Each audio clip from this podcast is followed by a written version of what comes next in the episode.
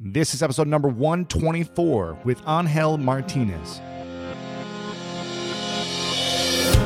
Welcome to the School of Greatness. My name is Lewis Howes, former pro athlete turned lifestyle entrepreneur, and each week we bring you an inspiring person or message to help you discover how to unlock your inner greatness. Thanks for spending some time with me today. Now let the class begin.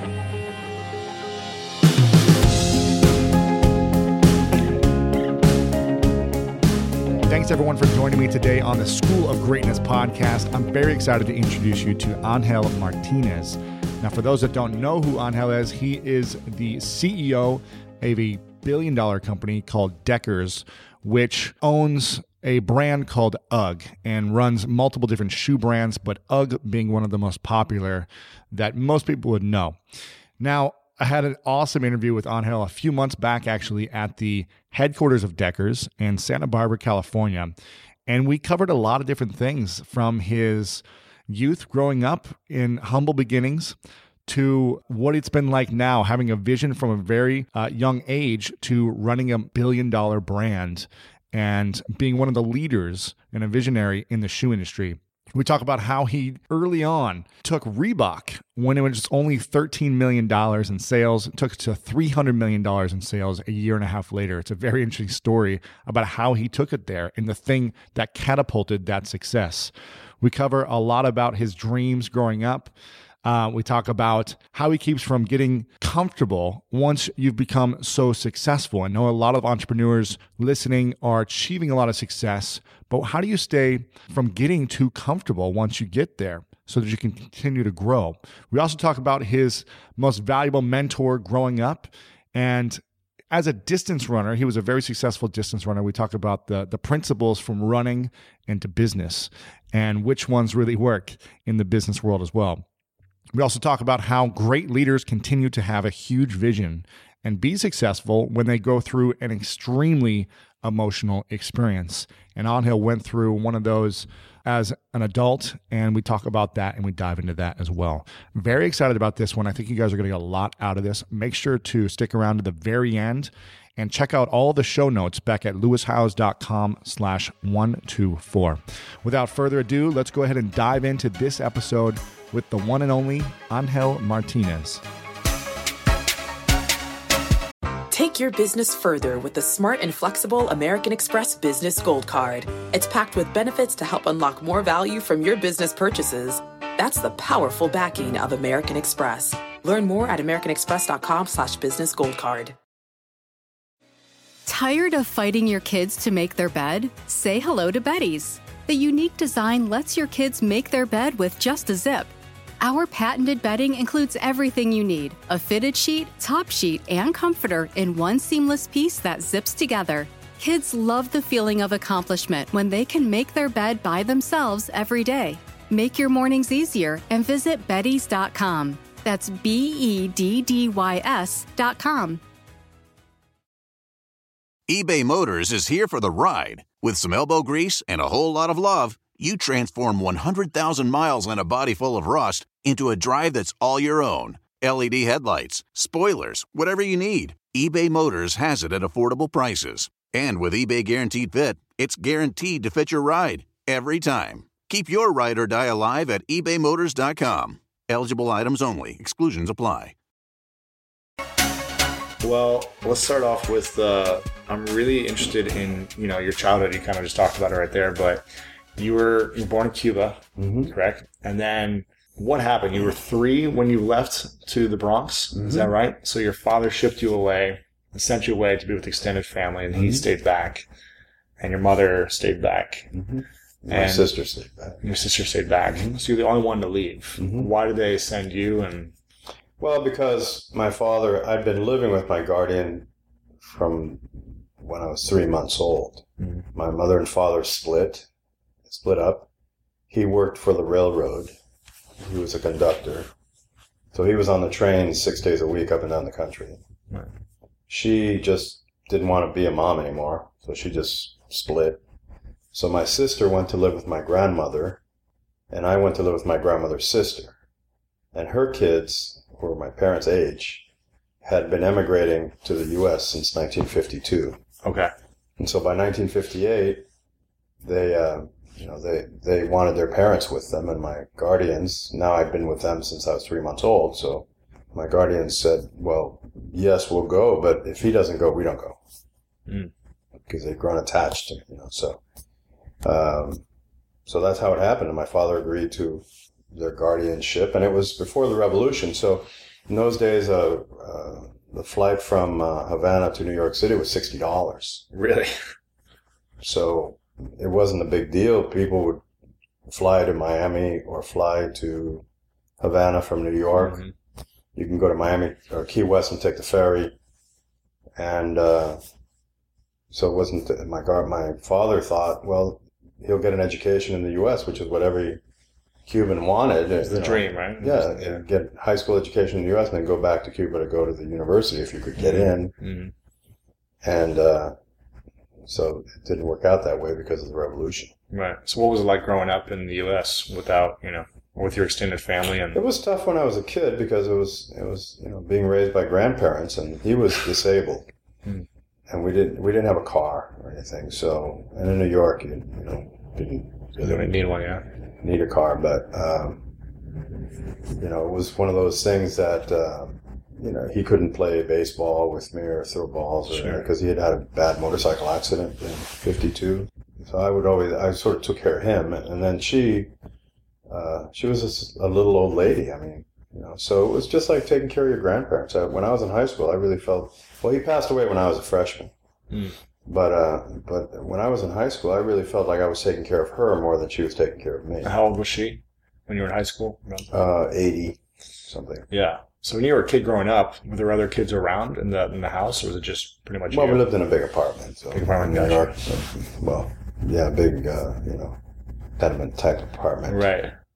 So uh, there were kids. You know, it's New York, so there's kids everywhere. But there was no family kids. It was just like.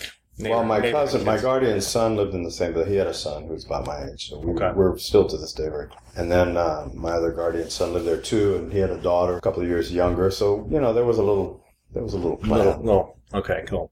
So you, you basically didn't grow up in the best of circumstances, though. You were on some government support and food stamps, I think. uh, Yeah. Right. So what was the dream for you growing up?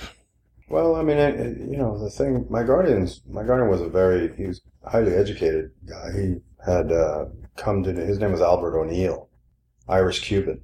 So he had come to, in 1912, he came to live in Syracuse, New York from Cuba because his brother, who was 10 years older than him, sent for him and he, he went to high school. He went between 12 and 17 years old. He lived in Syracuse, New York went to high school in Syracuse, graduated from high school, and spoke English flawlessly with no accent of any kind. With a name like Albert O'Neill, you wouldn't think he, he would have an accent, but the rest of the O'Neills in the family did. Um, he was basically an engineer without the, the degree, I'd say. He worked for the U.S. Navy in the port of Havana during the war. Um, you know, lots of stuff like that. So he, but the most important thing was education to him. Yeah. Yeah. So step one was, you know, you need to uh, take advantage of all of the educational opportunities. So Sure. that was ingrained in me early on, and I don't really remember ever needing to be told to do my homework or anything like that. I was always was always a very good student. Yeah. You know, for whatever reason. So did, did you know you wanted to be in the shoe business, or did you want to be an all-star athlete? Because I know you were a great runner. Well, no, I, I wanted to play Major League Baseball. Okay. So was every Cuban kid. But when I was a freshman in high school, I think I was about 5'3 and 112 pounds. I couldn't hit the ball out of the infield. Right. And couldn't throw the ball out of the infield. I could field well, but that was about it. I could throw to first from second. Right. It was okay when we were playing Little League, but when we got to high school, it was a whole Mhm. other thing. And I was just really small. yeah. But uh, PE class, I could run, and uh, it became kind of obvious after a little while that I had some. Not in the very beginning. I was super slow in the beginning, but I, I wasn't going to quit. You know, so I, I think I had a lot of tenacity for it. And uh, by the end of my freshman year, I was running pretty well, Yeah. and that's kind of where it started. You became a distance runner, right? Not Yes. as much a sprinter. No, no. What was your sprinter. What was your main event? What was your specialty? Uh, the mile and two mile in high school. What was your best time in the mile? Uh, 419. Wow, Mm. that's sixteen hundred, not not the fifteen hundred. That was a mile. 16. Wow. Four nineteen. Yeah. Yeah. My best. I was a decathlete Uh-huh. in college. And my best was a four fifty five. 1500 but I uh, ran 906 in the two mile. wow that's that's moving So that was in high school Uh huh. and then you went on to, to do college as Yeah, I ran in college and uh, I ran the five and the 10,000 and cross country. wow I ended up running 409. I, like I said, I wasn't a miler. yeah By the time I got to college, I wasn't a miler. There was some there's some sub four minute miles. some freaks out there yeah But I ran 409 in college and uh, 853. But my, my strength was the longer distances, 5,000, because you could keep that up 10,000. Yeah. Yeah So longer and road races and marathons and things. yeah did you ever have aspirations of being in the olympics or Oh yeah, yeah. When I was when I was, uh, I remember watching uh, in 1968 Kip Keino and Jim Ryun in the mile in Mexico City, yeah and I, the, that meet, that race ended, and I cut off some slacks and put my sneakers on and went out for a run. I was so inspired. So it was, uh, yeah, it, it was every kid who was a runner. Their dream was to run in the Olympics. Yeah. But more than anything, after a while, you start to learn what running it actually is, Mm. and it's that constant conf- confrontation of a challenge every day. Mm. Some days you don't feel that good. Some days you feel great. Some days um, you're not inspired. Other days, you know, it's pouring rain and freezing cold, and you still have to go run.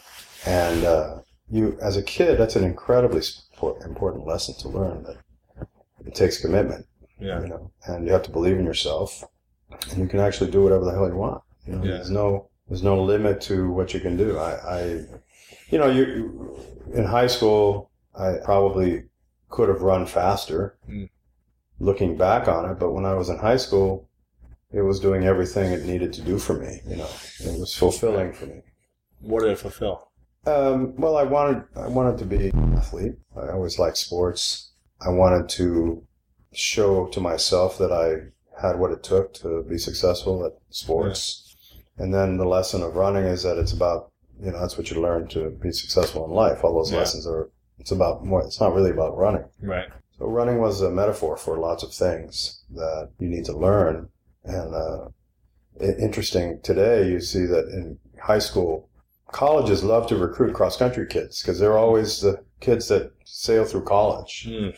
They they no issues. You know, they're consistent perform. on a long term Well, right? because they've they've trained themselves in their minds how to do that. I don't know if that's because that's the kid who comes to running in the first place, or if that, or if running. I think it's a combination. Mm. But the cross country kids, and I coached cross country in Massachusetts after I retired from Reebok for a few years, and the same thing. Those kids were, you know, we had no behavioral issues or motivational issues. They all wanted to be successful. What they lacked was confidence, and they lacked they need mentorship and they need all the things that kids need. But if you point them in the right direction, that they're self-directed young people, Mm. and runners tend to be like that. yeah It's a, it's something about that sport and something about those personalities that come to that sport. Sure. Very uh, introspective, self aware. Yeah, self-directed, highly motivated. You can't get very far in the sport if you're not that. No, you get you know be exhausted, you'll give up because Yeah, who wants to run that far in the first place? Right. I remember as a, as when I first started running, uh, several of the older guys on the team said, "We only have one rule: you can't stop. wow. That's it. But you can go as slow as you want. You can go as slow as you need to go, but you cannot stop. No Wow. Walking. There's no At least a jog. No walking. And and you can't. And then in a race, the rule was you can never drop out. That's mm. the cardinal sin is to drop out of a race. Even if you know you you you can't run any faster, you slow down. Everybody's passing you. You have to finish. Wow. So those were actually pretty important rules that you learn. And I, I had those. Those rules are still with me. I, Wow. no walking, and you can't drop out. Did you ever drop out of a race? Never. Never. Never. Hmm. Now, do you feel like do you take that same principle and apply it to your businesses? I, I, I don't do it in a conscious way, but it's a subliminal, sub, subconscious orientation that I have. Yeah, that is how I approach it. I approach, I just approach life that way. It's not Sure. just business. It's just, this is just an extension of, Yeah. of who you are. You know, if, if you have a, if you have a shitty life, you're going to have a shitty business, frankly. Yeah. You know, if you, if you don't understand what it takes to live a, a life with some integrity, you're not going to be successful in business. It, it really just starts with that. Mm. Doing what you say you're going to do and, you know, driving yourself to a vision and goal that you may have, overcoming obstacles, treating people the way you'd like to be treated. I mean, Yeah. uh, you know, and people respect that and they, I think that they aspire to, to, to work in that kind of an environment Right. where people are pretty straightforward. And so I, I try to emulate that here. That's that's what I'm about. So I I don't tolerate deviation from that because everybody can do that. It's like don't drop out. I can say that to uh, any bunch of runners, and it doesn't matter if you're talented or not talented. You can live by that rule. Yeah. Unless you have a physical injury, that's different. Sure. To give you an example, my son Julian, who ran cross country, he's 24. He ran cross country for Claremont McKenna his senior year, uh, and he'd always heard me grill this. And I'm not a drill sergeant, believe me, I'm not. But he'd always heard me say this. And uh, senior year in college, his league meet, when he knew the team was depending on him, and he was like the number two or three man on the team. Uh, and it's a five mile cross country race. At the two and a half mile mark, he felt this really sharp pain in his leg, in his thigh, in his uh, shin area, lower leg. But he was not going to drop out, and he and he started slowing down. I could see something was wrong, and we're out there, Julian, what's the matter? And, and he was grimacing, and it turns out he finished the race, and he had a broken leg. Oh my gosh. he finished the race. he had fractured his leg Oh at the two and a gosh. half mile mark, and still finished the race. Wow. And he couldn't even walk at the end. And the next, you know, two hours later, he's in a cast. So Now, would you have advised him to, no, to drop out? I, Or I would have said. Julian, you should have dropped out. And he goes, I don't drop out that. but he's like, you told me, Dad. No, Never it wasn't even. He, it wasn't even that. He said, "No, I don't do that. Wow. He doesn't do that." I would have dropped that. I would have dropped that. So you know, I mean, it's these are the kind of kids, yeah. people there, and it's no surprise that they're generally speaking quite successful Right. in business. So, what attracted you to distance running in the first place? Uh, do you think it look, chose you no- or you chose Remember, I was like five three. Right. In distance running, there's no coach that's going to bench you. Uh, right. There's no coach that tells you you can't play. And then the clock never lies. Mm, There's no subjectivity. right. You It's know, all the same playing field, ev- you same either- same race. exactly. You can clock does not lie. That's true. And so that's what attracted me is absolute. I could be as good as I wanted to be. It was up to you. It was up to me. It wasn't up to the wasn't up to the coaches, coach who didn't like me. Putting or- you in the game. Exactly. And, you know, doing me a favor and letting me play an Right. inning. Yeah. Uh, no, none of that. So that's what attracted me to it. Just the idea that it's all up to me. I like that. I like it.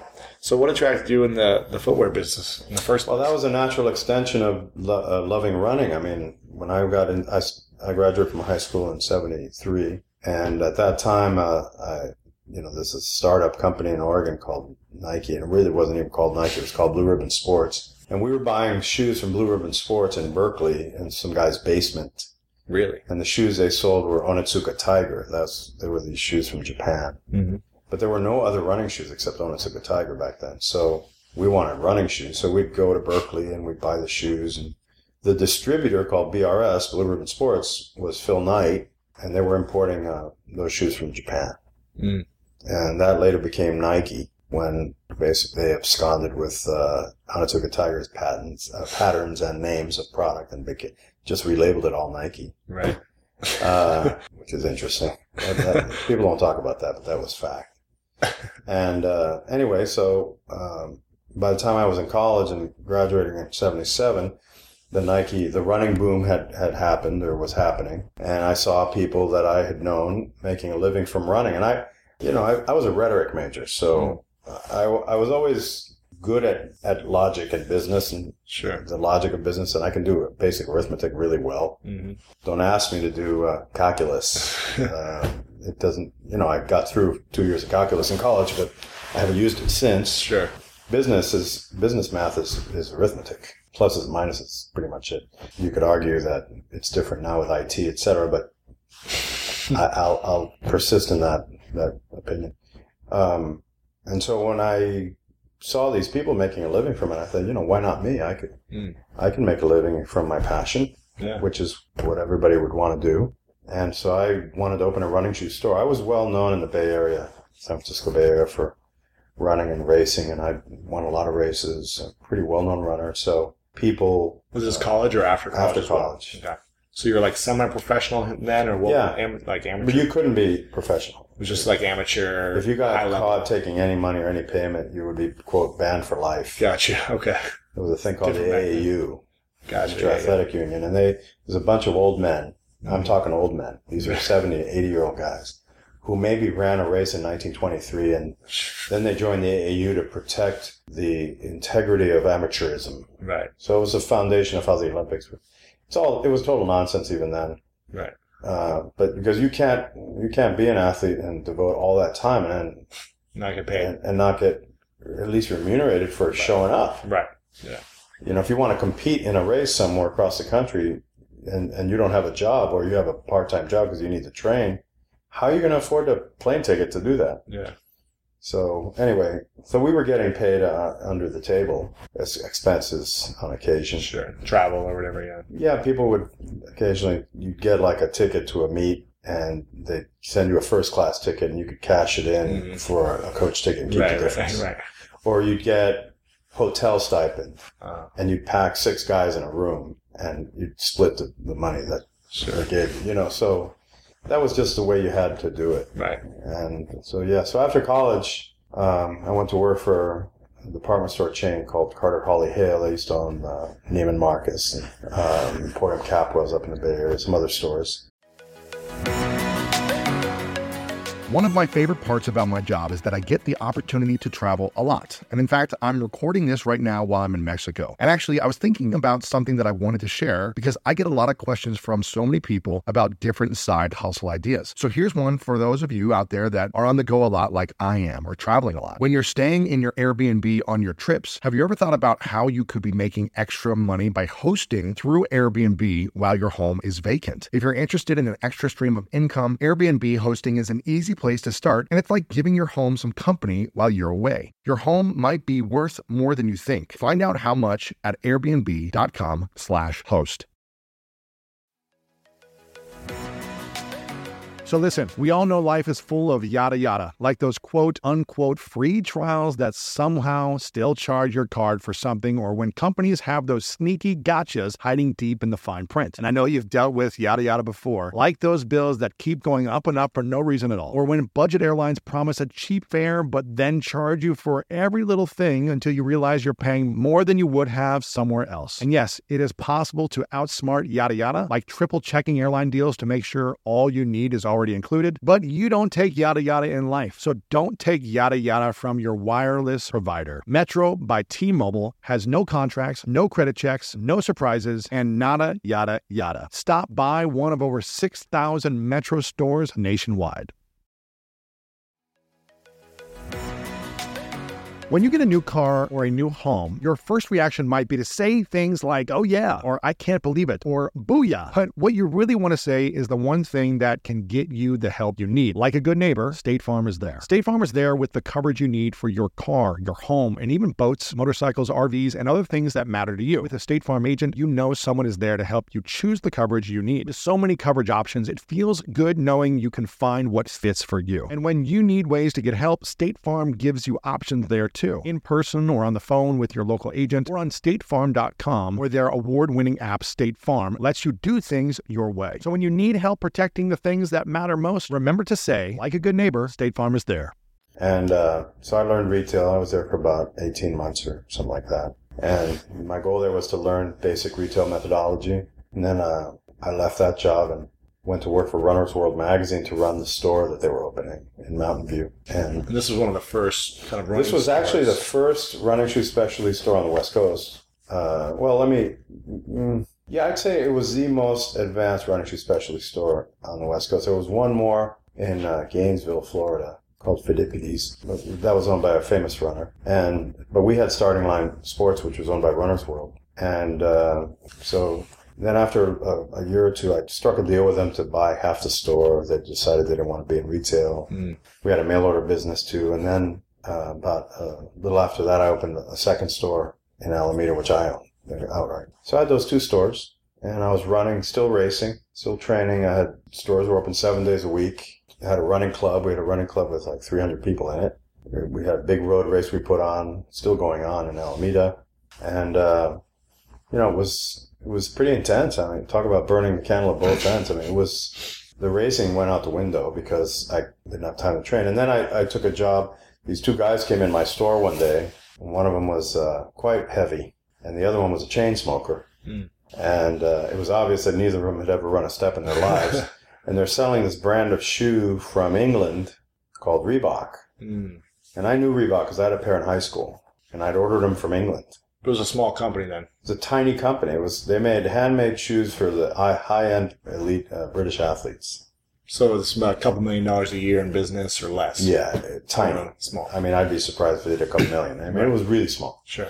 But it was a super geek brand, you know. Yeah. and The only people knew about Reebok. They, they were famous for their shoes being ridiculously light. There was Sure. nothing to them. Talk about minimalist. These were the original minimalist shoes, and uh, they were made of kangaroo leather, and Hmm. they were they were cool looking, and the track spikes were pretty cool looking. Um, and but and only the top level people had them. So if you had a pair of those, you better be running fast. Sure. So anyway, these guys are came in the store. They were selling Reebok. They had just acquired distribution in the U.S. for Reebok, and uh, they they didn't know anything about it. They knew nothing about running. They they really didn't know what the hell they were talking about. Wow. So one thing led to another, and I ended up uh, becoming uh, the sales rep for Northern California, Oregon, and Washington. Because I what prompted me to do that was a I remember seeing all the reps that used to come in to call on me. They were all driving BMWs.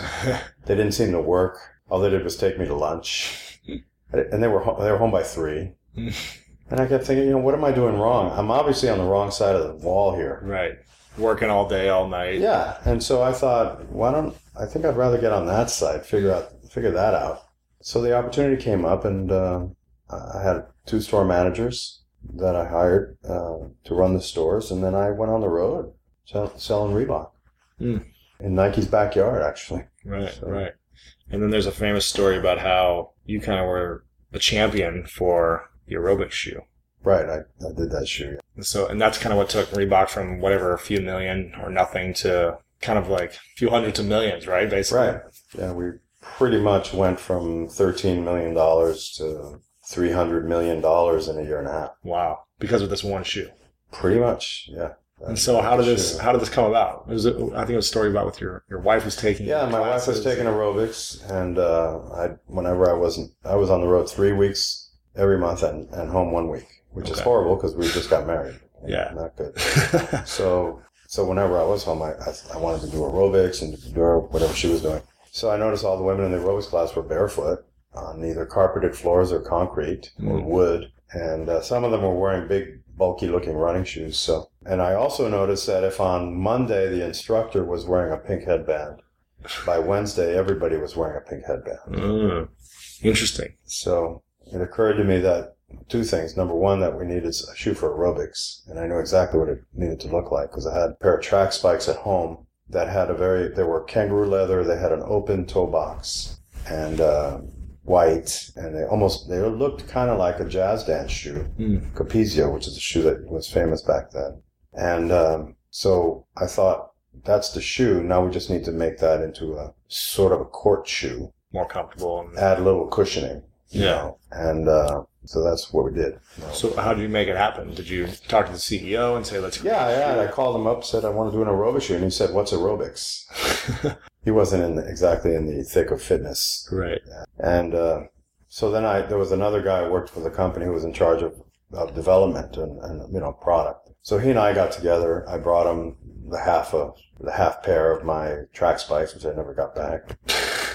and uh, the uh, we, I drew it on a napkin. I said, "Look, it's got to be, it's got to look like this. It's got to have this open toe. You know, it's got to have some cushioning and some foxing like this particular racquetball shoe. Racquetball was big back then, so racquetball shoes had a uh, some foxing in the heel and the toe area. Okay. The- and so I said, "This is what." The, but the most important, it's got to look like a jazz shoe. It's got to look super soft.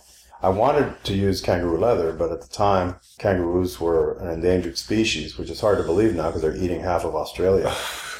but at the time, you couldn't import kangaroo leather to the U.S. Mm. And uh, all of the best shoes in the world for performance were kangaroo. You know, all even to this day, all the best soccer shoes that you see the soccer players at a world class level are all wearing kangaroo shoes. Really? Yeah. Because kangaroo is incredibly thin, very very light, and super strong. Yeah.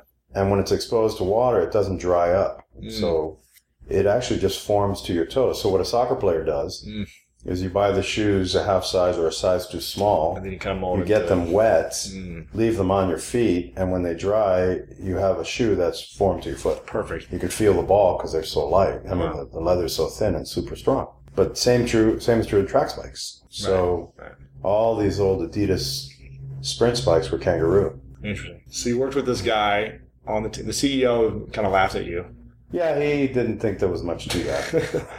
And then you worked with the, the development product developer guy. yeah, And so you just worked with him behind the CEO's back, or Yes. he know about it? pretty much. Yeah, behind the back. Wow. Okay. Well, we were, you know, look, uh, I remember stopping uh, after one of my trips and uh, calling him up from a place up on I 5 in those days, stop at a payphone, call back to Boston. I was pissed because I just spent three weeks on the road and, and lost $130, you know, and I've been eating at McDonald's and not training and sleeping in Motel 6, and I'd lost $130. And the reason for it was that I, I, uh, people were canceling orders because the running shoe boom was plateauing. Mm. And so we were not in the top five brands in any store. And, you know, retailers are saying, well, I got to cut back to five brands for running shoes and you're not in them. So I don't care how nice a guy you are. I don't care how good you run. Yes, we you come into town, we run together, you take us to lunch, blah, blah, blah. People aren't buying them. But business is business, and you guys are not. Even though we had a Runner's World five star rating and all that stuff you needed at the time, it just wasn't happening. So, and this, and if I couldn't do it, no rep in the country is Right. do it because I I was able to talk to running stores coming from running. So I knew we were in trouble. So you know. I said that. So when I talked to the, the product guy, I said, "Look, man, I'm not going to be getting paid much longer anyway. So what's the difference? right. I'm either going to lose my job because I quit or I'm going to lose my job because I get fired. But either way, I'm not getting paid. So we got to figure out something. And let's take a shot. I want to take a shot at this aerobics thing because the other, the other important point, besides the fact that, you know, aerobics was all women, who buys shoes? Women. Women buy, I came across this little nit Tons of shoes. I, I came across a little nugget back then because I was doing a little research in the library. And the nugget was that women bought eight times as much footwear as men at the time. Eight times. That's true. That's true. And I wouldn't be surprised if the ratio is about the same today. Uh, and if it's not the same, it's only tailed off because of athletic footwear. Mhm. Because back then, most guys had one pair of, of Jack Purcells or Chuck Taylors, and that was it for their athletic footwear. Wow. And women had, and to this day, they buy outfits. They buy color. They buy season. Guys buy a pair of shoes and wear them until they, they can't wear them anymore. Yeah. And that's still true, Yeah. right? So if you're in the shoe business and you're not selling shoes to women, you got a big problem. Mm. And I'd al- already known that because Reebok, we were doing a good job selling women's shoes, women's running shoes, only because we put some color into them, really. and so, so the fact, fact one was that, you know, women were doing aerobics. The instructor was super influential because of the pink headband thing. hmm And so I said to this guy, and I said, look, what I'm going to do, you just get me some shoes Wow. give me a couple hundred pair of shoes. I'm going to put them on the instructors. And it's an aerobic shoe, the first of its kind, and we'll see what happens. Wow. And, and that's what I did.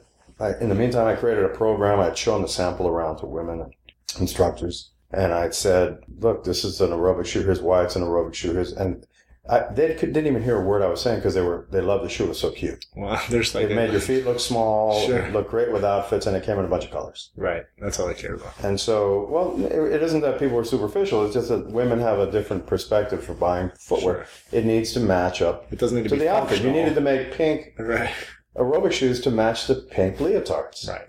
or dark or light blue aerobic shoes to match the light blue leotards. So we made shoes that match a color of the clothes. It was not brain surgery, you know, Mm. but it was a revolutionary thing in in the athletic world because back then women. This is pre Title IX, so women were not supposed to sweat. Right. It was not considered feminine to sweat in public. Mm. The other thing that was not considered good was muscles on women was considered butch. Yeah. This is all before you were born, probably. Right. So women were not supposed to have muscles. Yeah. You look all dykey, pardon my French, you know. Sure. That's that's what people were saying. Right.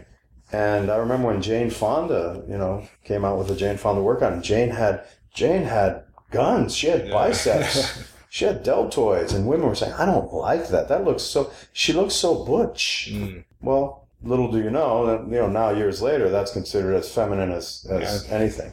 And uh, but back this is 1980, and that wasn't the case. Yeah. So you know, effectively, I saw an opportunity to kill all those birds with one stone. You know, introduce a product line that women wanted to buy because women were buying the majority of footwear, and I knew that if we gave them athletic footwear, they would be buying the majority of athletic footwear. Mm. And there was an emerging opportunity to create a movement among women that was already starting, and Jacki Sorensen, who was a aerobics person, Jane Fonda, and a few others were starting this thing. And it was really about women discovering the power of physical activity and how it influenced your self uh, self awareness and your feeling of uh, power, if you Mhm. will. You know, so no different than running had for me. So I, I thought for me, aerobics was about much more than than aerobics, and it was about much more than selling shoes. Aerobics was a, a vehicle for women to discover the power uh, that they could get through physical activity and uh, how what that does for you, the confidence it builds in you. Right. Uh, it's not just physical strength; it gives you emotional strength. Mm. You know, because I knew that for because it had done that for me. For running or From running. Yeah. And so I figured, you know, and I saw it. I saw it happening. Women were really getting into it. Mm. And they, this was an environment where they could be themselves and not worry about what men thought and have a lot of fun and get stronger. And, and you could see people transform. Mm. They lost, they'd lose 40 pounds.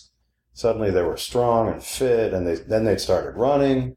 All that stuff happened because of what, ha- what we did with aerobics, what we contributed to very greatly. And that was the purpose of doing it, to tell you the Wow. truth. That really was the purpose of it. Wow. That was Reebok. That was the purpose of Reebok. to empower women and Right. to yeah. Through physical activity. Wow. That was the purpose of Reebok. Until we stopped letting that be our purpose, Reebok was bigger than Nike. Wow. Reebok, we went blowing past Nike in about 1984, 85. Suddenly we, we went past them at $600 million. Wow. They didn't know what hit them. They didn't understand. you were at like 10 million four or five years before that. Three years. Wow. Yeah. So when, It was the fastest growing company in the history of American business until Microsoft came along. Reebok was the fastest growing company in the history of American business. Because of this one shoe idea you Pretty had. much. Wow. Yeah, that was it.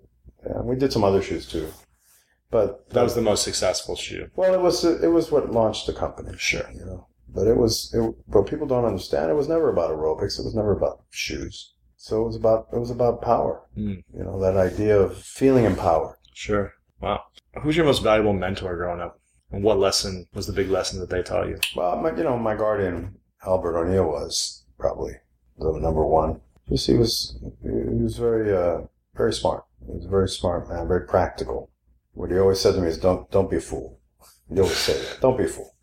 what he meant by that was know what you're talking about. You know, at least uh, study things. Right.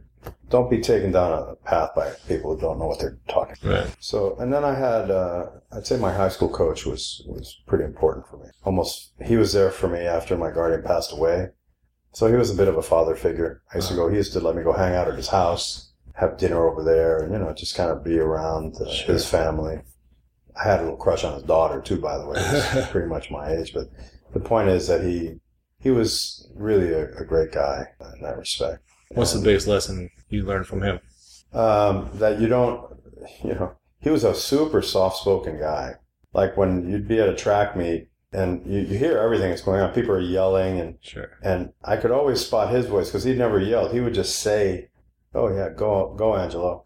Just about like that. And I could always hear his voice. Uh, but he was that kind of a person. Uh, So, you know, he, he was, he didn't need to be loud to get his point across and get people to perform. And I just watching that, I think I, I'm, I'm a lot, a lot that way. I don't, I don't yell at people. I don't lose it with people. Never have. But I do get from people what I need them to do. you sure. know. And, How do you do that? um, try to just, first of all, un- make sure they understand why, Hmm. why we're doing something. If you understand why you have to do something, then it's easier to do it. Right. if I don't understand why I'm doing something, then what I have is the military.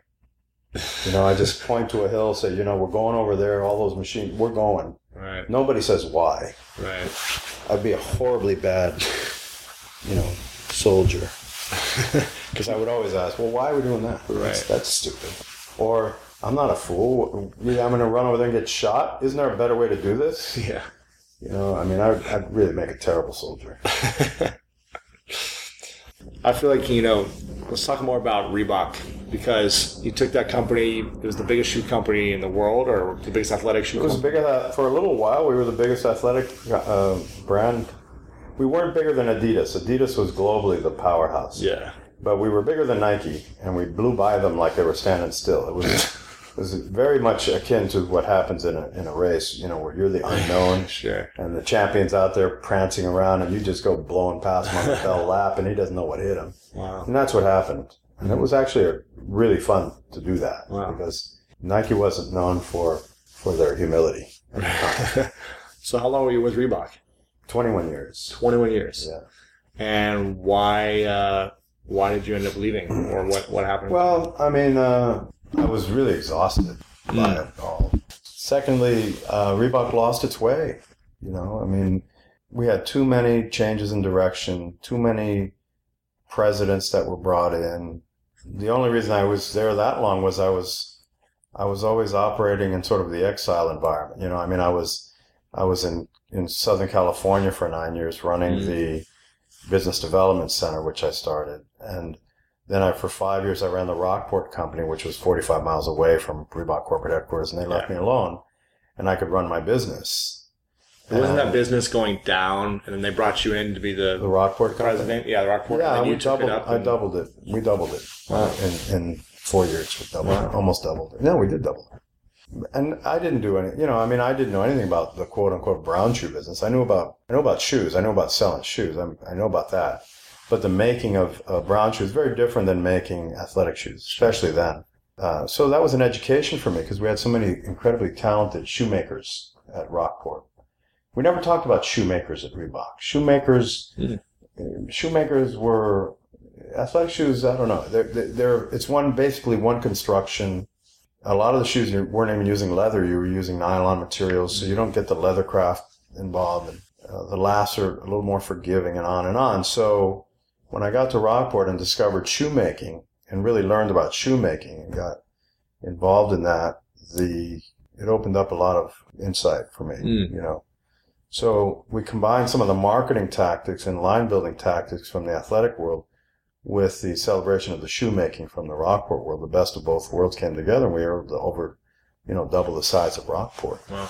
And then Stuart told me a story about you starting another company. I can't remember if it was during Reebok, but it was like a kind of like a fathead product. Yeah, it was. Stickers it was Fathead before there was ever Fathead. Right, right. And then you sold that to M3, right? 3M, yeah. 3M, 3M. So why did you come up with that idea? What, what was Just because we wanted to decorate my son's room, and Really? uh, I, I thought it would be cool to do this border motif. Uh, so we, I did it. I drew all the, the uh, it was cars. He loved cars, so we did. The border was like a, a street with a center line and, and mailboxes and stop signs, and street lights, and then the cars you could. They were all made from contact paper, you know, colored paper, vinyl, and he could move them around. You know, so we thought that was cute. So I did that. And then it occurred to me once I did it that this could this is an idea that if we had a, a note uh, an adhesive that would come off the wall like post-it that it would work to as a room decor system.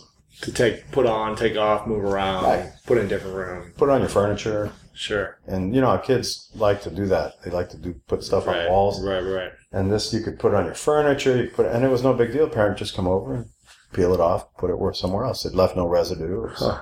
it was post-it notepads for the wall, basically. So I got a patent on it, and uh, then we went and, and uh, I developed it with my wife. She was the president, actually. Wow. and uh, we built it up a little bit. Had a group that we hired to help us manage it, and uh, then we sold it to 3M. Which is, they own scotch tape and everything, right? Or- They invented post-it note Post-it notes So I had a they they they didn't have. This is crazy. I think this is where they realized, oh, because I named it. The, the company was called Decorate It, Ah, nice.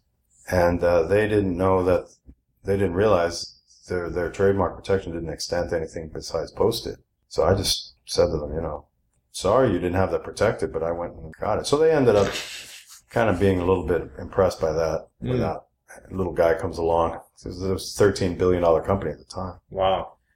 And uh, so then we ended up striking a deal, and they they uh, they bought the brand, and it is now that same technology is now Fathead. No way. Yeah. Wow. I- So I does Fathead license? Fathead is probably the same patent. The patent expired now. Oh, okay. but I, I the the fathead patent is my patent. It, I don't even think fathead has a patent anymore. My patent was fathead Wow. because we had also done. I'd licensed NFL. We had licensed Disney. You know, we had licensed uh, NASCAR. Mhm. I had all those. Those were all Same thing as Fat decorated. Yeah. Yeah, and and yeah, I had all the NFL team helmets that you could use in a room, and then the border was a gridiron. Wow. That's Yeah. cool. So- what, what year was this? So Adrian, my oldest, he was, so I was 86, 87. Okay. That's cool. So let's talk about challenges and crises. Uh, I think that every big leader goes through lots of different challenges because they have to overcome them in order to stand out from the crowd. What are some big challenges or things that you've gone through, either personally or in business, that really kind of shaped who you are as a person? Well, I mean, there's always a challenge if if uh, if you don't see yourself as a conventional person, or in other words, you don't really want to march down the same path as other people do in a lockstep fashion. Then you're you're making you're, you're making harder on yourself. Yeah. You know, so that's a challenge. You know, and I didn't willingly want to make it harder on myself, but I was also unwilling to to go down that lockstep path. So. Uh, you know, it, it just created, there were more hills to climb. Yeah. But I was a good hill runner, you know, so uh, the hills didn't bother me. yeah. And, uh, but that was an issue.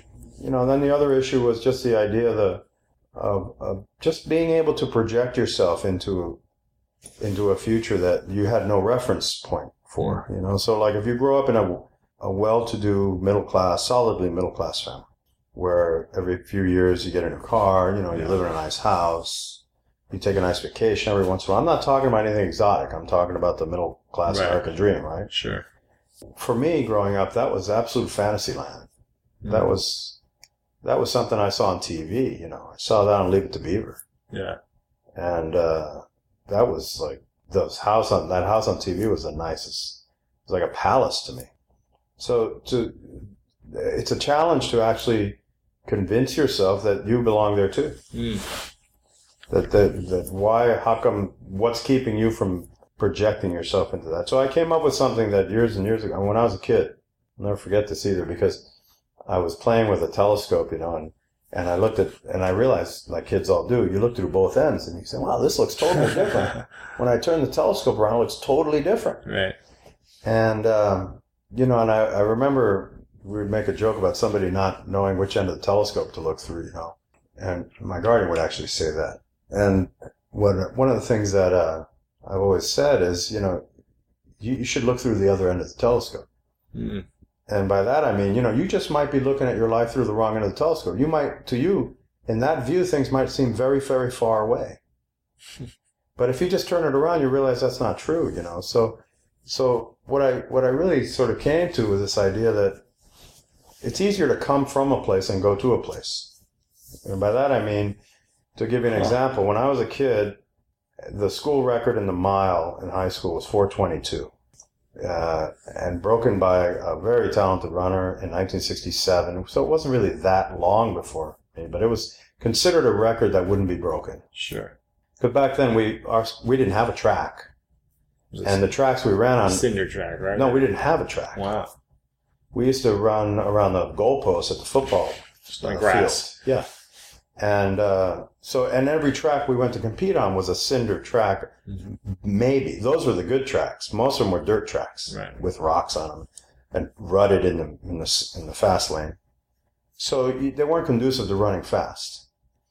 So a 422 was considered wow, you know, that was really a fast time.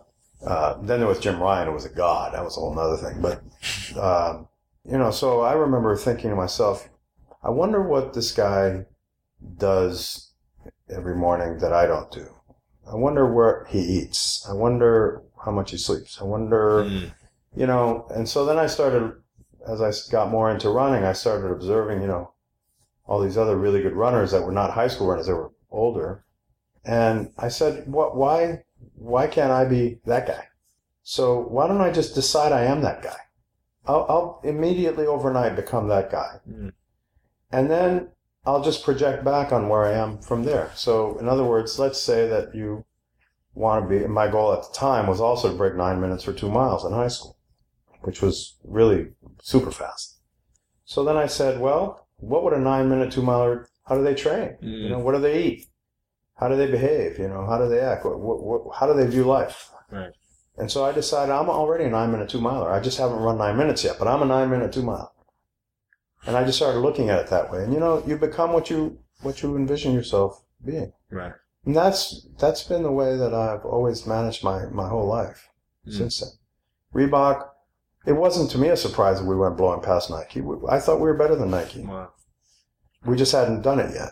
You know, at Deckers, I, I thought this was this building that we're in. I I knew this. I saw this. I didn't come to Deckers because I wanted to stay in this funky place we were at. I had a bigger. Uh, I was already in the other end of the telescope for this company. You know, Right, right. my I saw this as a multi-billion-dollar company because of the quality of the people and the products and the brands. And you came in when it was around a few hundred 200 million. million. 200 million, and that's Little over 200. 1.4, 1.6. 1.6.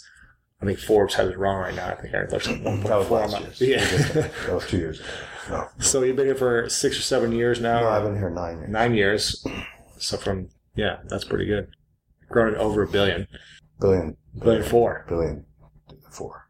That's pretty good. That's not bad. Wall Street must love you. No, no, they don't. Good job. No, the Wall Street doesn't love anybody. They love Wall Street. That's all right, they love. right, right, right. For those listening, we're sitting in a brand new, you know, space, huge, uh, I don't know what you call this place, uh, foundation or headquarters that it used to be on the other side of Santa Barbara, but it's this beautiful space right now. So congrats. It's amazing here. What about, you know, I know you've been through, through some personal, you know, some really hard personal experiences with family. And what I'm curious is how does a great leader continue to have a huge vision and be successful when they go through an emotional experience or, you know, extremely, you know, emotional experience is the one that you had. And how does someone, how does someone continue being a positive force in the world, being of service, you know, giving back the way you do? And, uh, you know, Well, yeah, I mean, it's first of all, my it was my son. What you're referring to is my son passing away, our oldest, and um, Adrian was a, a, a wonderful, a wonderful person. He was. Uh, people talk about, oh, he's an old soul.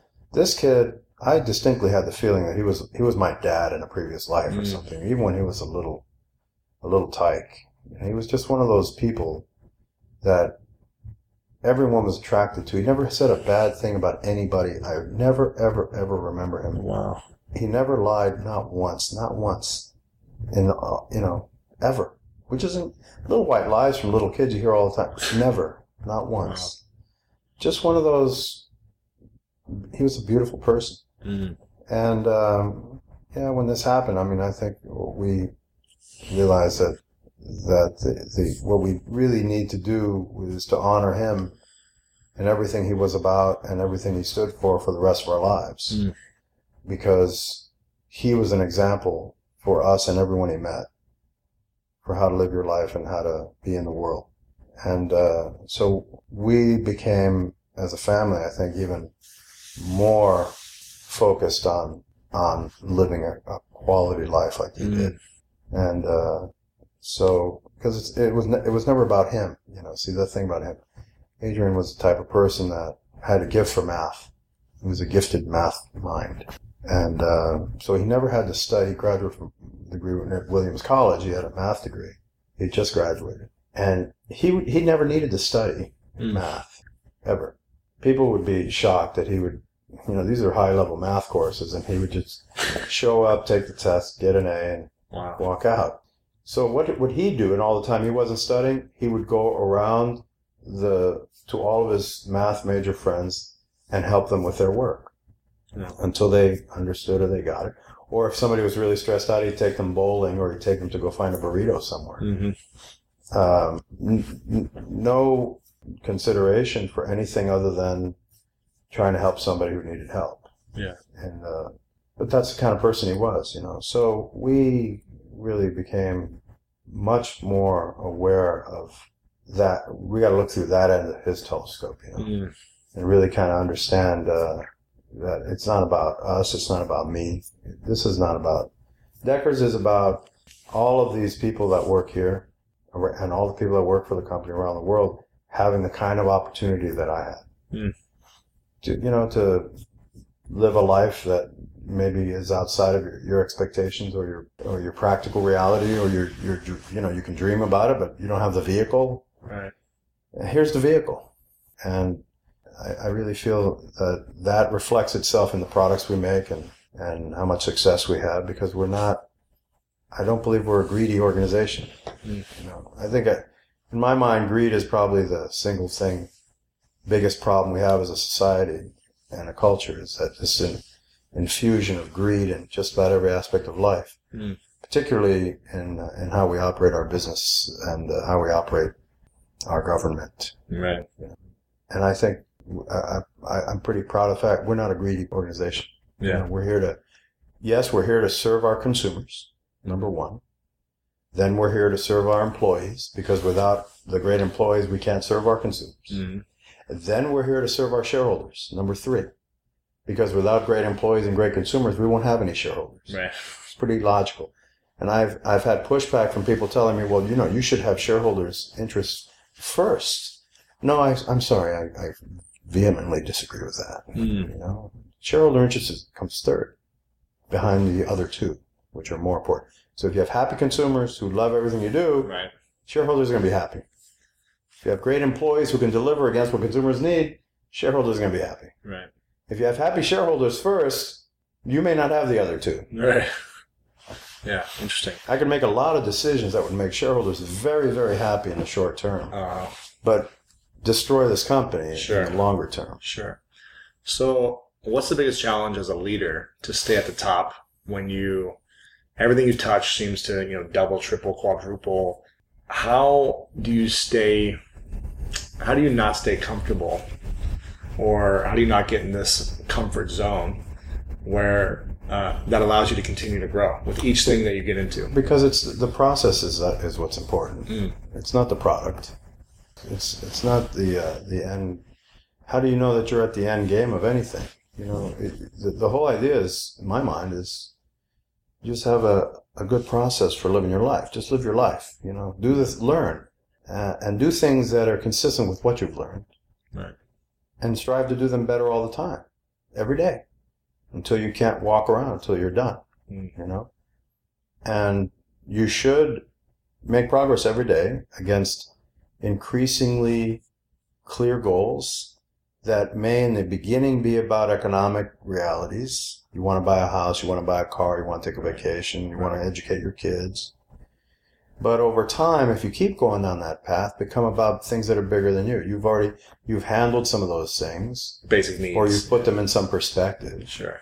And now you're on to what do other people need? Right. And then the more you give away, the more you get back, which is the crazy thing. That's the craziest thing of all. Yeah. And you're a big believer in giving back in the community. I think you have a program with all of your employees, right? You match up to a thousand dollars, A couple thousand. a yeah. couple thousand dollars. The company will match to any of their charity Yeah. that they want to. That's inspiring. Why do you do that? Why not? it's the right thing to do. Right. People, because I want to inspire in people this idea that the more you give, the more you're going to get back. Mm. You know, so we have the other thing we do is we have a competition among all of our departments for who's going to donate the most number of hours to charities in a year. Wow.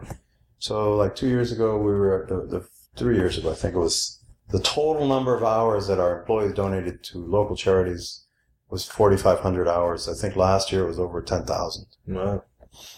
And I, I require all of the people on the executive leadership team to be on a, Advisory board, right? a local uh, charitable board That's if cool. they can, you know, because they have a lot to offer and Right. these boards need them. Right. So we try to do that, you know. And So when did you first learn this lesson of the more you give, the more you get back? Did that just come to you one day, or did you did someone teach you that, or did you experience it? you know, we all are taught this when we're growing up, whatever religion you're in or whatever, you, you know, you're sort of, you see movies and the fables and the this and the that. And yet we, we sort of turn a blind eye to it Right.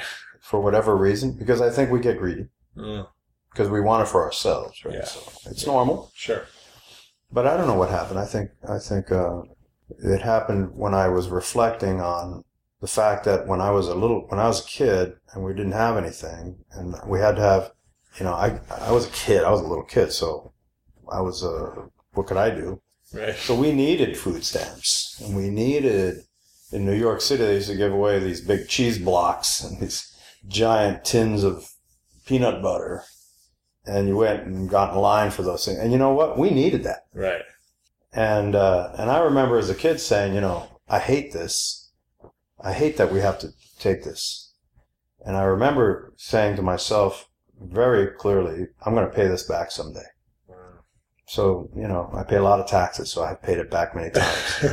but but but the thing that really uh, distressed me a little bit is when people say that that all of these people are freeloading on the system and that they're takers and that they're the makers and then they're the takers.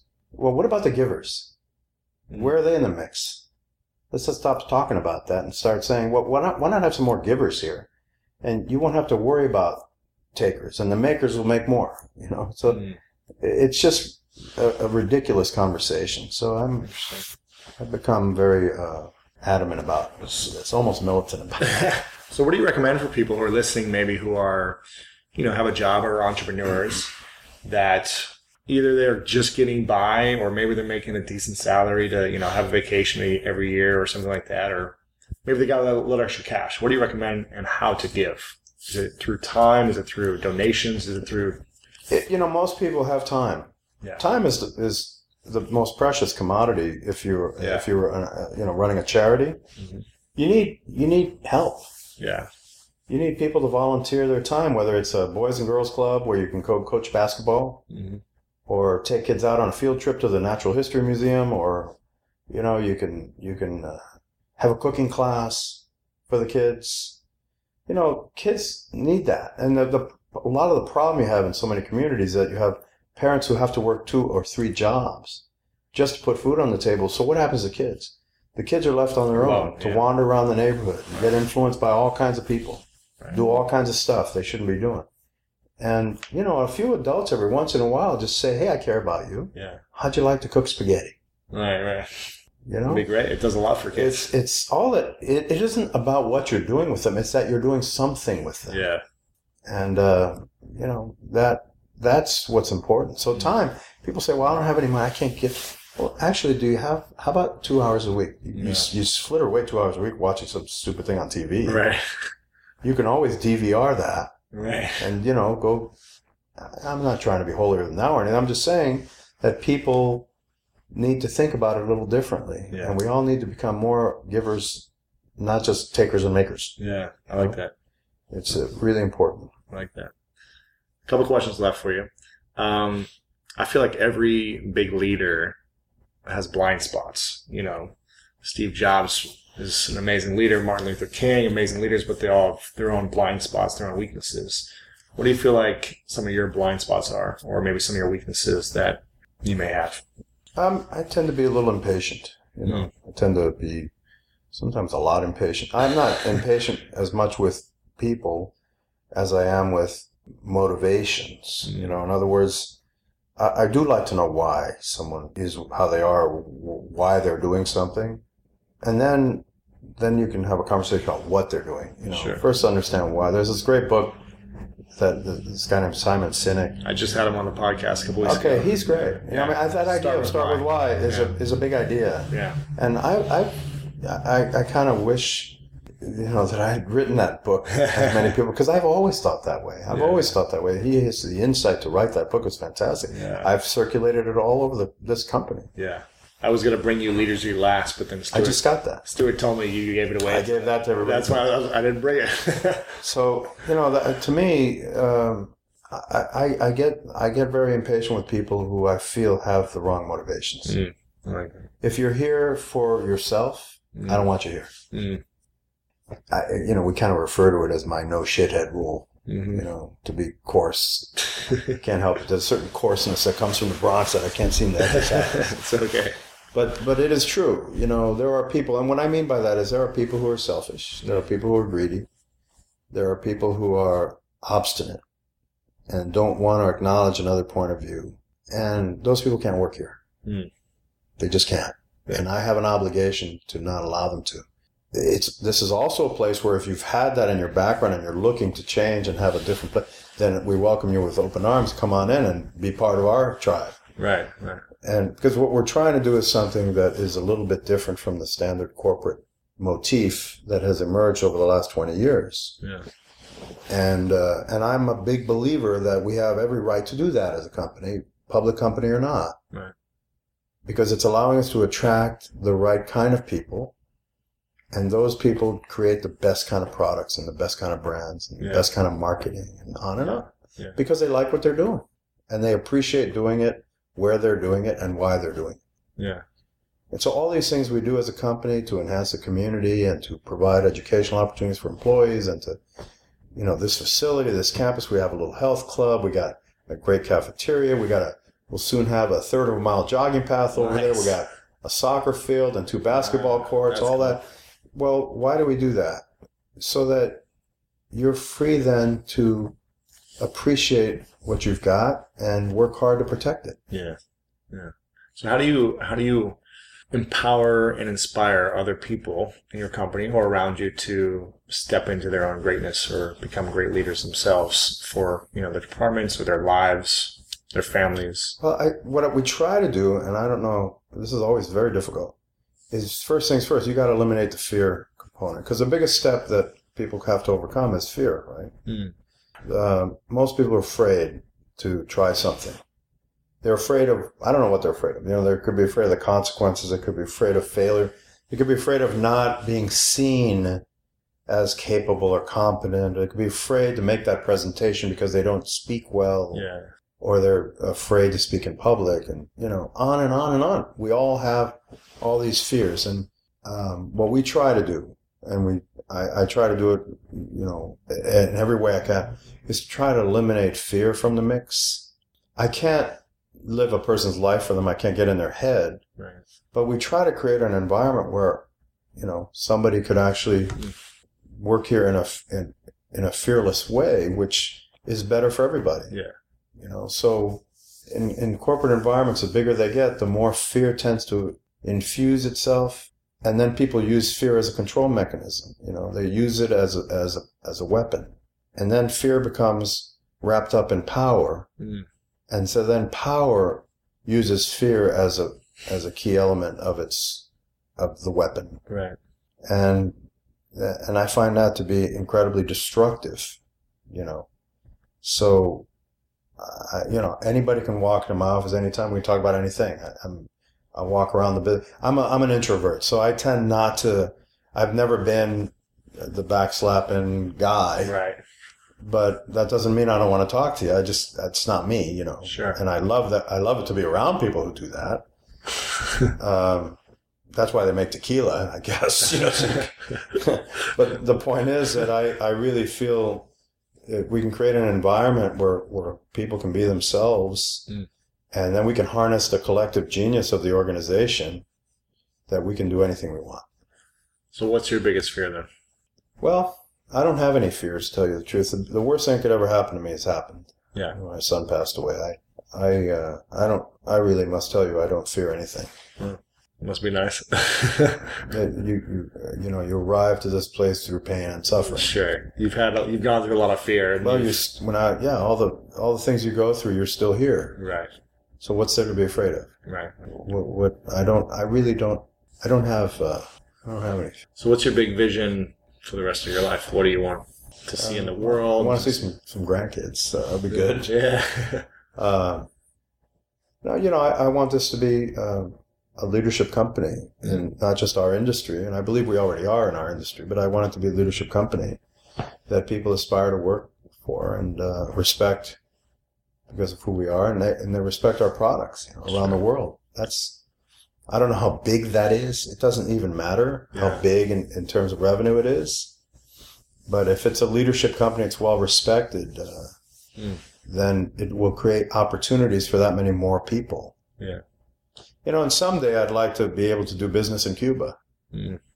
which would be a wonderful thing because this absurd anachronism called the embargo is keeping 11 million people from pursuing their passions Mm. the way that everyone else in the world should be able to do. And it, Right. it exists for no apparent reason. I'll get up. That's my one political soapbox. to Oh, get you're on, but fine. yeah. This thing has to end. It's it's it's uh, heart uh, and soul destroying, Mm. and it makes us lesser as a people for continuing it. This is not American Right. to do this to a country like that for no apparent reason anymore. Right, right. So was, was that part of your vision then? That you want to be supporting Yeah, I would love to make shoes in Cuba. Yeah. and uh, why not? Yeah. You know, it's a it's a great ninety miles off the coast. We could make footwear there. We could make it there easier than we make it in China or Vietnam or El Salvador. Or we make shoes in L.A. We make over a million pair of shoes in L.A. I heard. Yeah. You know, so we'll make shoes all over the world. But a, a shoe factory puts a lot of people to work, gives them self respect, gives them pride. Yeah. You know, they can. They, they that's the first step toward, you know, lead, leading a positive life. Yeah. Nice. Well, final question. It's what I ask all my guests, and it's what is uh, your definition of greatness? Well, just being there for other people. That's uh, that to me is greatness. Living a life that's other oriented is greatness. When you arrive to that point, you can start to see some great things happening, and uh, great things come your way, and then you get to rub greatness all over yourself. Doesn't mean you're great, but you get to rub some greatness on you. Right. Uh, but if you if you don't do that, I have a hard time seeing how greatness would ever come your way. Right. Right. Awesome. Well, I appreciate it. If there's uh, anywhere you'd like to send people online, I know they can check out all the brands at Deckers.com. If there's anyone else that you'd want to send them, feel free to, to let them know. Or if you have a Twitter, are you on the Twitter? Are you on Twitter? I don't. I don't tweet. No, No. I'm not. A, I'm not Okay. a tweeter. No. Well, no, ch- thank you. Really Yeah. appreciate it. I appreciate it. Thank you.